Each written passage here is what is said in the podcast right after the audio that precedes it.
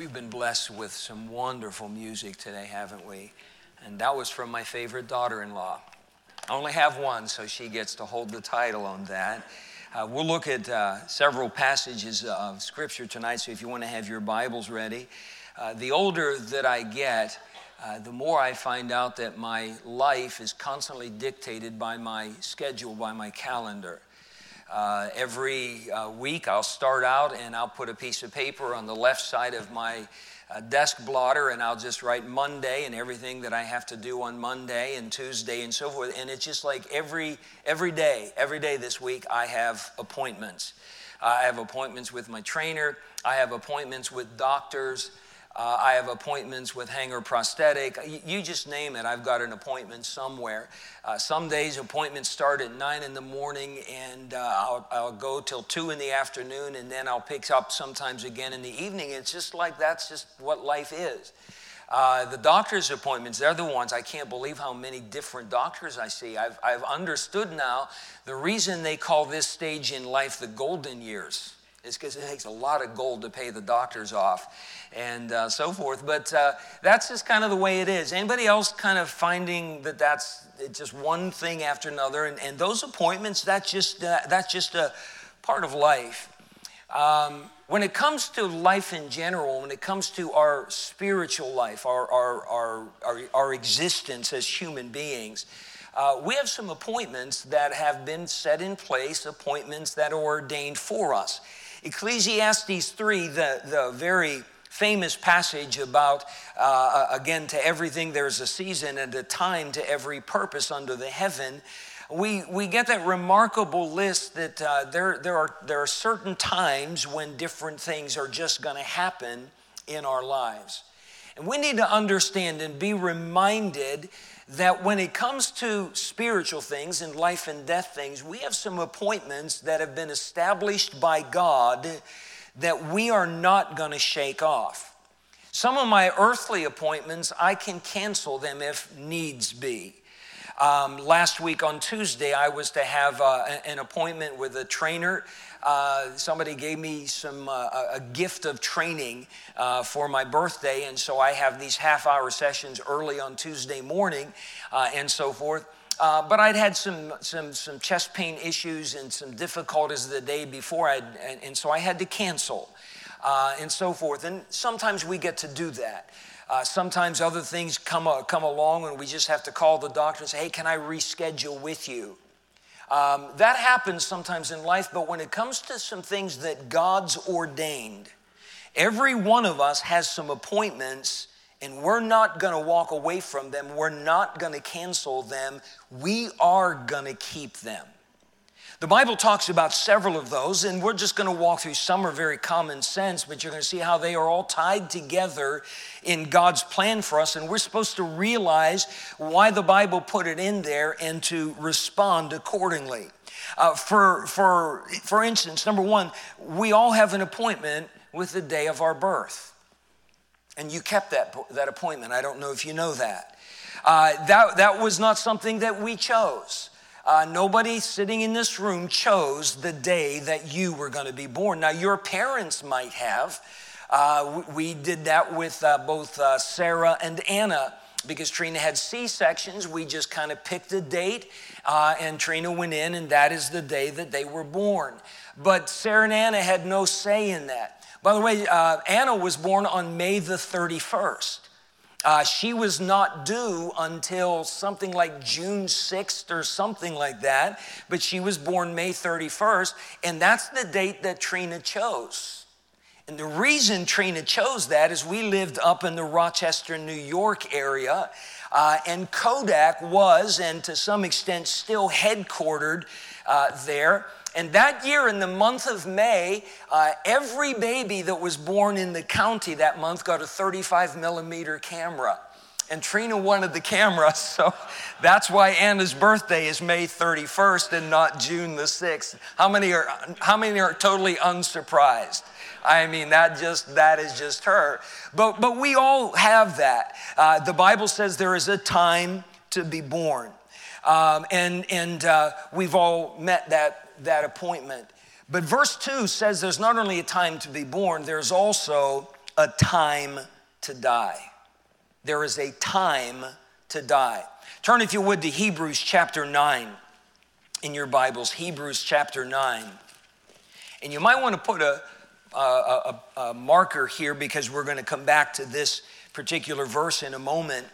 The Bible says in Hebrews chapter nine and verse twenty-seven, and as it is appointed unto men once to die. There's that word appointed, from which we get appointment. It is appointed unto men once to die. There is a time when every one of us are going to face physical death. David said in Psalm thirty-one and verse fifteen, he said, my times are in thy hand. God chose the day of my birth, and God knows the day when I'm going to leave this earth, and, and he knows the day of my death. David understood that. David was yielded to that. David allowed that thought to direct and control him. My times are in thy hand. So just like we all had a time to be born, we all have a time in which we're going to die. Turn to Psalm chapter ninety. Psalm chapter ninety. This is called the prayer of Moses, the man of God. Psalm chapter ninety. And Moses pays homage to this idea about the brevity, the length of our lives. I notice what he says in verse number nine. He says, for all our days are passed away in thy wrath. We spend our years as a tale that is told. Once upon a time, and then the story begins to unfold, but at the end of every story are those two words, the end. And Moses is saying, look, that's, that's what life is like. We spend our years as a tale that is told. The days of our years are three score years and ten. A score is twenty. Three score is sixty, okay? So he says the days of our years are three score years and ten, seventy years, if by reason of strength they be fourscore or eighty years, yet is their strength labor and sorrow, for it is soon cut off, and we fly away. Who knoweth the power of thine anger? Even according to thy fear, so is thy wrath. So teach us to number our days, that we may apply our hearts unto wisdom. Moses recognized that not only was there a day of birth, but there is a day of death. It is appointed to us. When he says, teach us to number our days, uh, he doesn't really mean that we have a, a chart up on the wall and we know exactly when the day of our death is, because we don't, unless you're on death row. The, the rest of us don't know that. What he's saying is, is teach us to take every day that you've given to us, to value that day, to put the emphasis on that day, because we have no idea whether this is the next day or whether this is the last day. Just, a, I think, two weeks ago today, a close friend of Brother Adam and his wife, Janelle, Uh, someone that Tim and, and Miss Carla uh, spent time working with when, when uh, they worked at Grace Baptist College in Gaylord, Michigan. James Bake uh, stepped out into eternity. James was thirty years of age. I will guarantee you that James was in better physical shape than anyone in this room. Um, he was as strong as an ox. He was a multi-talented athlete. He was a multi-talented person. Brother Tim mentioned in Sunday school today a little bit about him. He was a master carpenter, a master plumber, a master electrician. He, he could fix any kind of vehicle, uh, diesel or gas. He was a guy who gave himself to, to help other people. He was a youth pastor uh, in his church. But at the age of thirty, this young man in the prime of life, in peak physical condition, he had no idea that morning that he was going to step out into eternity, but he did. It is appointed unto men once that I, I'm not trying to be negative. I'm not trying to, to make this a, a depressing type message, but it is a reality that if we are wise, we're going to take to heart. That's why Moses said we spend our years as a tale that is told. There's the opening chapter. There's the final chapter. So Lord, teach us to number our days, that we may apply our hearts unto wisdom. Now, in between those two appointments, our appointment with birth and our appointment with death, There is another appointment in there, and that is our, our appointment with the Lord Jesus Christ. We all have an appointment with the, the, the message of the gospel and the person of Jesus Christ. Turn to John chapter one. John chapter one. We're going to pick it up at verse one, and we're going to read several uh, verses together. In the beginning was the Word. That's a capital W, is it not? That means it is a title. He is talking about the Lord Jesus. We know that from verse fourteen, and the Word was made flesh and dwelt among us. In the beginning was the Word. The Word was with God, and the Word was God. The same was in the beginning with God. He's establishing the deity of Christ. All things were made by him, and without him was not anything made that was made. In him, that's Christ, was life, and the life was the light of men.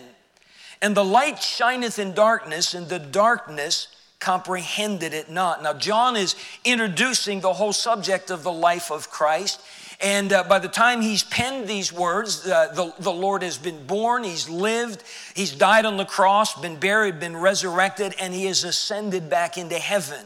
The life of Christ by this time is history. And John is saying the, the, the light of the Lord Jesus Christ came into this world, and people didn't even comprehend what they were seeing. He came to the Jewish people, and they did not even recognize what was in front of them. There was a man sent from God whose name was John, referring to John the Baptist.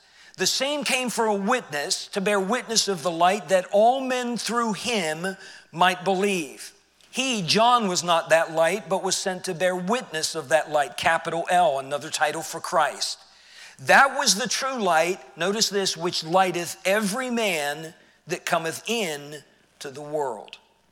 God is not willing that any should perish, but that all should come to repentance. Every human being has to make a decision of what we are going to do with the gospel of Jesus Christ. Right before Jesus was crucified on that very morning, the Roman governor Pontius Pilate stood before the assembled multitude of chief priests and scribes and elders and the mob that they had.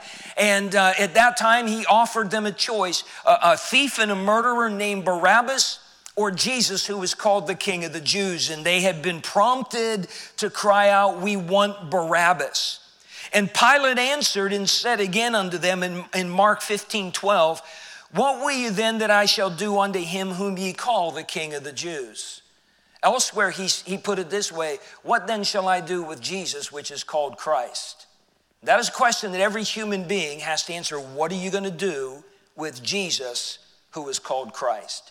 He came so that you might have life, that you might have it more abundant. But the question is, what are you going to do? In John chapter one again, the Bible says in verse ten, he was in the world. The world was made by him, and the world knew him not. He came unto his own, that's the Jewish people, and his own received him not. But as many as received him, to them gave he power to become the sons of God, even to them that believe on his name. You have an appointment with birth, you have an appointment with death, but in between, you have an appointment with the gospel of Jesus Christ. Every one of us has an appointment like Zacchaeus did in Luke chapter nineteen. As Jesus traveled through the city of Jericho, multitudes followed him, and there was a, a, a tax collector, uh, a crooked tax collector. He, by his own testimony later on, he, he admitted that he had cheated and stolen from people. He was short of stature, and nobody would allow him to have a, a, even a glimpse of this Jesus of Nazareth. So you know how Zacchaeus climbed up into the tree, Uh, a sycamore tree, just to, to, to get a glimpse of him. And as Jesus passed by, he stopped under the tree, and he looked up, called Zacchaeus by name, and said, "Zacchaeus, come down, for today I must abide at thy house." Zacchaeus did not know that he had a divine appointment with Jesus Christ, but that day, that reality came upon him. And to Zacchaeus' credit, Zacchaeus listened to what Jesus had to say. And, and, and the Savior's testimony was, "Today salvation is come to this house." On the very day that Jesus Christ died, on either side of him there were crucified a thief. They were guilty of their crimes, and they were dying the same death that he was, only he was innocent and they were not. At the beginning of the crucifixion, both of those men were casting the same vile comments at Jesus as the crowd below. If you're really the Christ, save yourself and save us. Uh, you saved others, uh, yourself you can't save. And they were joining in both of them. But as the day wore on, those six hours that the Savior hung on the cross, and the Savior is praying, Father, forgive them, for they know not what they do. And, and, and looking down and seeing his mother and, and, and seeing John beside her, and said, woman, behold, uh, or I'm sorry, saying to John, behold thy mother, and, and, and, and, and all of these things. And they were, they were learning. And this man on uh, uh, the, the, the cross was saying, this Jesus is not what everybody says he was. He was understanding that, that truly he really was the Son of God. He may have heard Jesus preach in time past. It wouldn't surprise me. Jesus didn't do things in the corner. Multitudes followed him. Multitudes had been healed. As the day wore on, one of those thieves continued to cast accusations at him, but the thief over here, uh, I don't know how he summoned the strength to carry on the conversation. He said, you need to leave him alone. He said, you and I are here because we deserve it. We're criminals, we're guilty, but this man hath done nothing amiss. Then he looked straight at Jesus and said, Lord, remember me when thou comest into thy kingdom. And the Savior's response was, today thou shalt be with me in paradise. That was that man's last day on earth. Do you understand? He made it into heaven just under the wire. Talk about a deathbed conversion, but that man had an appointment with the gospel.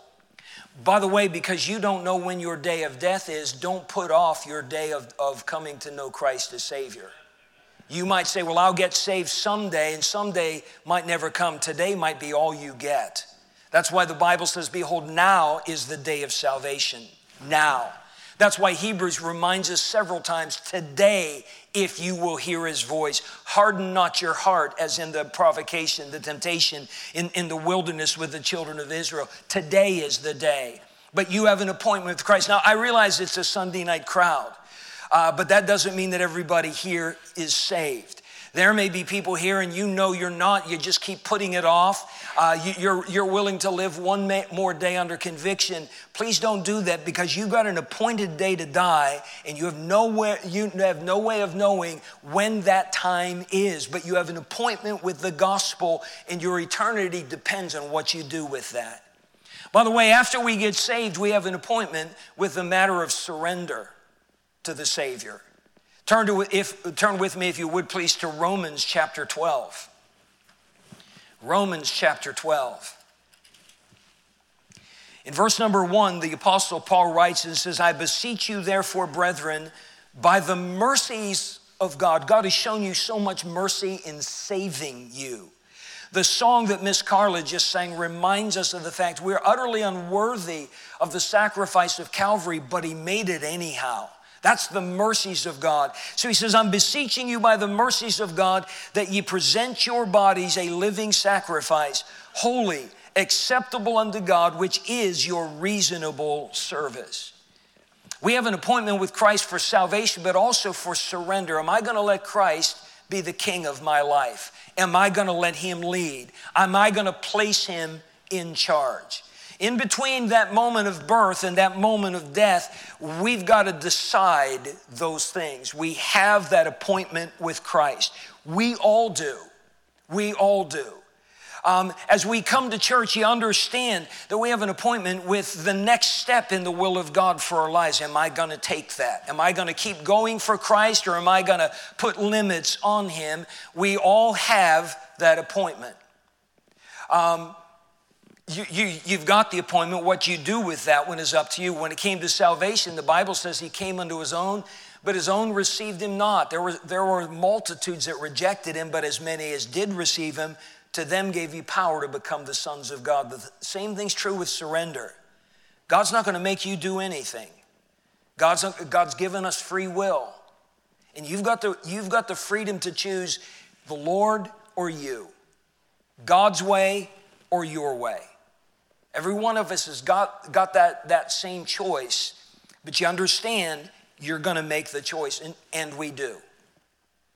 We do, there's no middle ground. Like I said this morning, it's either a corrupt tree or it's a good tree. There is no such thing as a tree that, that bears good fruit and some bad fruit. It's one or the other according to the scripture. So you and I have the choice to make, but there's another appointment that we make after death. Go back to Hebrews chapter nine. Hebrews chapter nine.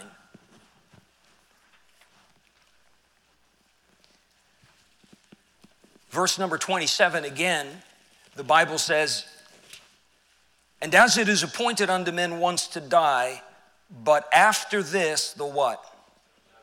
The judgment. We have an appointment. It's a judgment seat of Almighty God. And everybody has one. Everybody's going to stand there. Turn, if you would, to Second Corinthians chapter five. Second Corinthians chapter five.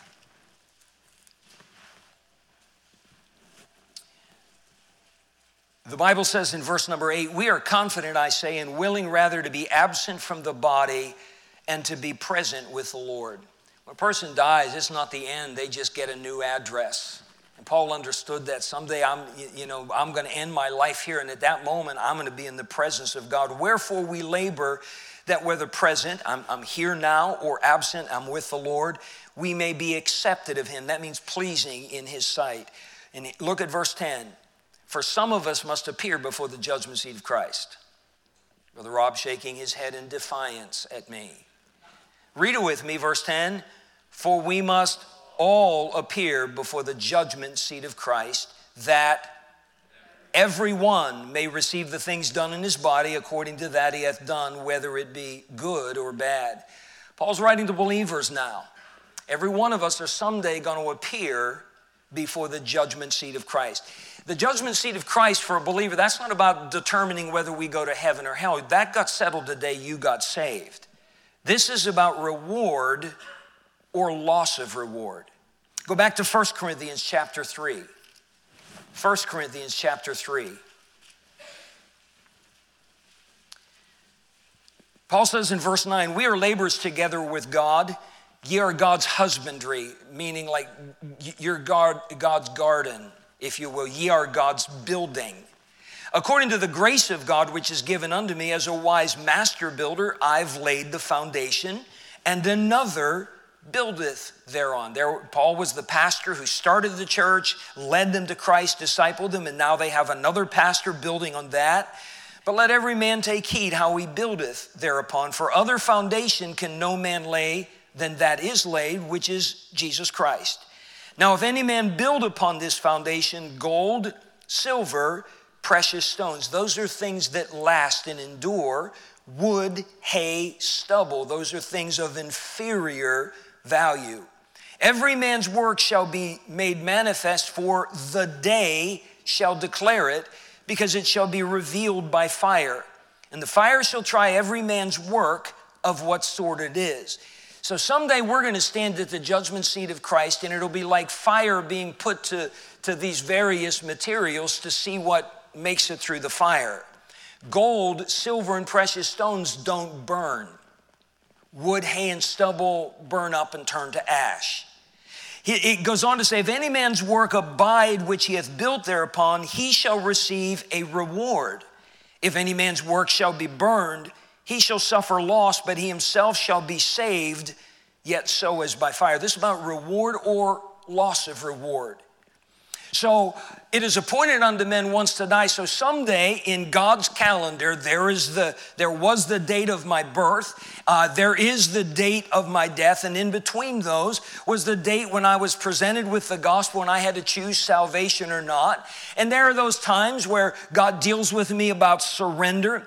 Uh, of my will and my life to him, and that's somewhat of an ongoing process. Then comes the day of my death, but after that is the judgment. We must all appear before the judgment seat of Christ. And it is the judgment seat of Christ that I am going to answer for everything I did between the day of my birth and the day of my death, especially as it regards Jesus Christ. Now, I'm saved, I'm on my way to heaven, nothing's going to change. But the judgment seat of Christ is, am I, go, am, am I going to get rewarded or am I going to have loss of reward? I think one of the sad things at the judgment seat of Christ is there are going to be people that filled churches like ours, but they, they lived carnal lives, they lived selfish lives, they lived unsurrendered lives, they lived worldly lives, and they're going to stand there and God is going to show them what they could have had for eternity had they surrendered. They're, they're, they're going to see the people that could have been saved that would have been in heaven with them. They're, they're, they're going to see the crowns. They're, they're going to see the rewards that God had promised uh, and provided for them. But because they, they said, I'm going to live my life and I'm going to do my thing. And I know the Bible says, but they're going to stand in heaven and just watch everything they live for just burned up to cinder and ash. And they're going to be standing there. Oh, they're saved, yet so is by fire. Oh, they're going to go to heaven, and that's a great and a wonderful thing, but uh, they're not going to go in with any rewards, and that's going to be a sad day. You understand that it's not until the Lord establishes a new heaven and a new earth that God wipes away all tears from their eyes. That's, that's an interesting thought. Could that possibly mean that there is a measure of sadness in heaven before that day? Is people realize there are people I should have witnessed to before I died and I never did. Boy, I hope somebody can go back and witness to them. In Luke chapter sixteen, the Bible tells the story of a rich man and a beggar named Lazarus. The rich man fared sumptuously every day, was clothed in purple and fine linen. The beggar sat at his gate begging for crumbs from the master's table. The Bible says the beggar died and was carried by the angels into Abraham's bosom. And then it says in one of the saddest verses of the Bible, the rich man also died, and in hell he lifted up his eyes, being in torments. And you know the conversation that ensued between that rich man and Abraham, just begging for a simple drop of water. And it, it, it's always weird to me. He said, send Lazarus that he may dip the tip of his finger in water and cool my tongue, for I'm tormented in this flame. Even in hell, his carnal, wicked mindset was still present. He still saw Lazarus as a beggar that was meant to serve him in some capacity. And Abraham said, it can't be done. There's a great gulf fixed between us and you, and nobody can pass one way or the other. And then the rich man said, I have five brothers. Send Lazarus back that he can tell them about this awful place lest they come here. And Abraham's reply was, they have they have Moses and the scriptures, the prophets. Let them, let them listen to them. They've got the, the message. They just need to listen to that because they're not going to believe even if somebody came back from the dead. I don't believe it's just the people in the lake of fire in hell that are crying out, oh, I hope somebody will tell my, my, my brother, my sister, my friends, my neighbors, uh, my spouse about this awful place and tell them about Christ. I think in, in, in heaven there are people that are going to be grieving at the opportunities they never took advantage of, because it's not till after Armageddon, not till after the millennium, and not till after the new heaven and the new earth that the tears are wiped away from our eyes. Just, just something to think about. You and I are all going to stand before the judgment seat of Christ. Every single one of us. We must all appear before the judgment seat of Christ. And whether that's a good day or a sad day depends on everything we do between the time of our birth and the time of our death as it relates to Jesus Christ. By the way, the judgment seat of Christ is not meant to be like a hammer or a, a weight that God is holding over our head ready to drop it on us like, you know, Wile E. Coyote and the anvil on the Roadrunner. That's really not what it's about. It, it, it's, it's, it's meant to be an encouragement to us to say, look, there's something for you to look forward to. Turn to Second Timothy chapter four. Second Timothy chapter four. This is where Paul is at the end of his life. And he writes to young Timothy some of the final words that he pens. Remarkable words. He says in verse number six, for I am now ready to be offered, and the time of my departure is at hand. He knew he was under a death sentence. Some commentators have remarked that there may have already been a date set for his execution. He may have known the day of his death. If he did not, he knew it couldn't be very far away. So he understood, I, I've kept the appointment with my birth. I'm about to keep the appointment with my death. Okay? Notice what he says next. I have fought a good fight. I have finished my course. I have kept the faith. In between birth and death, he met Jesus Christ on the road to Damascus and received him as his Savior. From that moment on, that question he asked on that day, Lord, what wilt thou have me to do, was always his question. Lord, what do you want me to do? And he was a man, as we're studying through the book of Acts, we see a man who has just yielded to the leadership of the Holy Spirit in his life. Just following Christ, doing what Christ would have him to do. So in between birth, his appointment with birth, his appointment with death, those appointments with Christ, he met them with faith. He responded, I have kept the faith. And notice what he says now in verse eight, henceforth, because of verse seven, there is laid up for me a crown of righteousness, which the Lord, the righteous judge, shall give me at that day, and not to me only, but unto all them also that love his appearing. Paul wasn't dreading the judgment seat of Christ. Paul was looking forward to it. Paul was excited about it because he knew what the Savior had promised about that crown of righteousness. And, and he, he goes by extension saying, and by the way, this isn't just for me. This is for every one of you. If you'll just set your heart on fire and you'll love the Lord Jesus Christ, the same rewards promised you. Paul was excited about it. He was looking forward to the judgment seat of Christ because of how he had handled Christ in between the moment he was born and the moment he was going to die. And that's where it's all at. On March the eighteenth of this year, I'm going to do something that I think I might be slightly crazy for doing. I am. I have uh, entered into my first powerlifting competition. By the way, my doctors are all totally aware of what I'm doing, and they're all saying, keep it up. They know this is not musculoskeletal, it's not nervous uh, system, it's not G I related. They have no idea what it is, but they've ruled out all of those things. So as long as they're telling me it's okay, Uh, I'm, I'm cautiously continuing in those things, but on that day, uh, I'm going to compete in deadlifting, uh, bench pressing, and back squats, uh, and so forth. There are one hundred seventy-five thousand members of the Powerlifting Association that I am now signed up and a member of. Uh, Brother Tim, where where are you? You're over here. Uh, can you remind me how many adaptive athletes are in that group? twelve to fifteen out of one hundred seventy-five thousand, okay? I'm in a class all by myself. Not, not. You add to that, they also break it up by age group. I'm, I'm more than likely the only one sixty-five and older.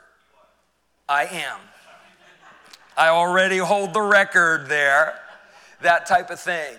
Um, I, I signed up for it just because, you know, I'm not getting any younger, and I thought it, it, it might be something fun to do. And, and uh, you know, I, I have no illusions. I, I've been to a couple of those. I, I was to one where a sixteen-year-old girl set a national record in squats. Uh, a sixteen-year-old girl putting down like four hundred thirty-five pounds. I would not want to meet her in a dark alley at night if she was mad at me. That is for sure. Uh, that isn't going to happen, not even close to that, and I, I understand it. But I, the, the competitions I've been to, I know that at the end of the day, they bring out this little podium type thing, and it's it's tiered in stairs. And there's one right in the center that's taller than the rest, and then there's one on this side that's a little bit lower, and then I, I think maybe the other one is just standing on the floor, that type of thing. And they are for the top three, and whoever was first place, got the most points, stands on that tall podium, and they bend over and they put the medal around their neck, and everybody claps and cheers, second place, and then the third place uh, for a bronze medal on that. And the truth of the matter is, everybody that's competing that day, they probably have different reasons for being there, uh, that type of thing. But in the back of everybody's mind is, wouldn't it be to, wouldn't it be cool to have my name called and go on the podium? Wouldn't that be cool? There's there, there's something. I have no illusions of, of, of anything. I kind of have in my mind some target weights that I'd, I'd like to accomplish. uh, on the list. I'm just hoping I don't make an idiot of myself in front of everybody. I'm hoping Leonardo cooperates uh, because sometimes he doesn't uh, on the on the lists and stuff like that. But I'm gonna I'm just gonna be honest with you. It's it's the little boy in me. I think it'd be really cool if they call me out there and I won some kind of medal. I'm I'm kind of thinking because I'm gonna be the only adaptive athlete. I'm gonna be the only old adaptive athlete. I got first place locked in. That's my kind of competition, that type of thing. Um, I have no idea what the day holds. I just hope that uh, I, I don't make an idiot out of myself, don't embarrass my coach, uh, anything like that. But I, it, it's there. It's going to be fun. That's that's really how the Lord wants us to, to look towards the judgment seat of Christ. It, what an opportunity. By the way, at the judgment seat of Christ, we're not competing against each other. It's not like first, second, and third. Um, if there was a singing competition between Brother Adam and myself, who would win? How many think Brother Adam would win? How many think I would win? You're the people that are going to go to heaven. Okay, there's no competition on that. None whatsoever. Now, I can carry a tune, and and if if I got enough time, I can pick out a part now and then. But but he just, it's just second nature. God has gifted him like that. Wouldn't it be terrible of of of of God for Adam and I to stand before the Lord someday and say, "Well, Tom, I can't I can't bless you. I don't have any rewards for you because Adam was a much better singer than you, and you just didn't measure up to him. So Adam, here's some rewards, and Tom, just Go, go enjoy heaven," but there are no, that wouldn't be God. That wouldn't be God because God's a fair God. He's a just God. I'm not competing against Brother Adam. Brother Adam's not competing against me. We're not competing against each other. This is, are, are we going to be everything we as individuals can be for the Lord Jesus Christ? You read the parable of the talents in Matthew twenty-five. The guy that had five talents to start out with and made five more and ended up with ten, his, his commendation was, "Well done, good and faithful servant. Thou hast been faithful over a few things. I will make thee ruler over many." The next guy came up. He started with two. He made two more, so he only had four to show for his, his time in service to the master. ten verses four. Yet the guy with the four talents, the master said the exact same words. "Well done, thou good and faithful servant. Thou hast been faithful over a few things. I will make thee ruler over many things." They weren't competing against each other. They were just each uh, taking what God had given them, doing it to the best of their ability, and that's all the master cared about. And someday we must all appear before the judgment seat of Christ. May I say this? That time is a lot closer than we think. Paul wrote in the book of Romans, "For now is our salvation nearer than when we first believe. The day of my death is closer than it's ever been. The day of the rapture is closer than it's ever been." That means the judgment seat of Christ is closer than it's ever been. If that's going to be a good day for you and I, isn't it about time that we take our relationship with Jesus Christ to the next level? Isn't it about time we get serious about telling people about Christ, about serving Christ, about loving Christ, uh, about getting into this book and letting the Holy Spirit apply it to our hearts and lives? Isn't it time we stop playing church? In the time we stop playing Christian? In the time that we got off the gossip line and the complaining line and got real with God? Because we're going to appear before the judgment seat of Christ. And if that's how you choose to live your miserable life, go ahead. But I'm telling you, the judgment seat of Christ will not be a happy day for you. And it won't, you, You can't blame it on the church on that day. You can't blame it on your friends on that day. You have to blame it only on you because you're the one making the choices of what you're going to do with your life.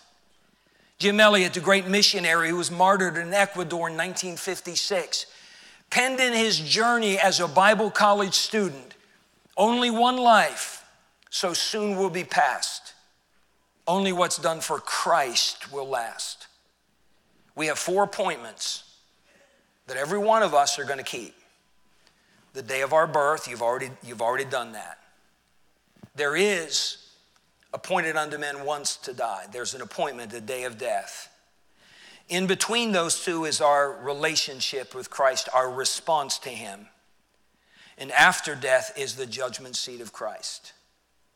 That judgment seat of Christ is entirely based on what you do with Jesus Christ today. How many of us can say with an honest heart tonight, Pastor, I'm saved. If I died this moment, I know for certain that I'd go to heaven. How many can say that? That's your testimony. Isn't that a wonderful thing to be assured of? Could you put your hands down, heads bowed and eyes closed?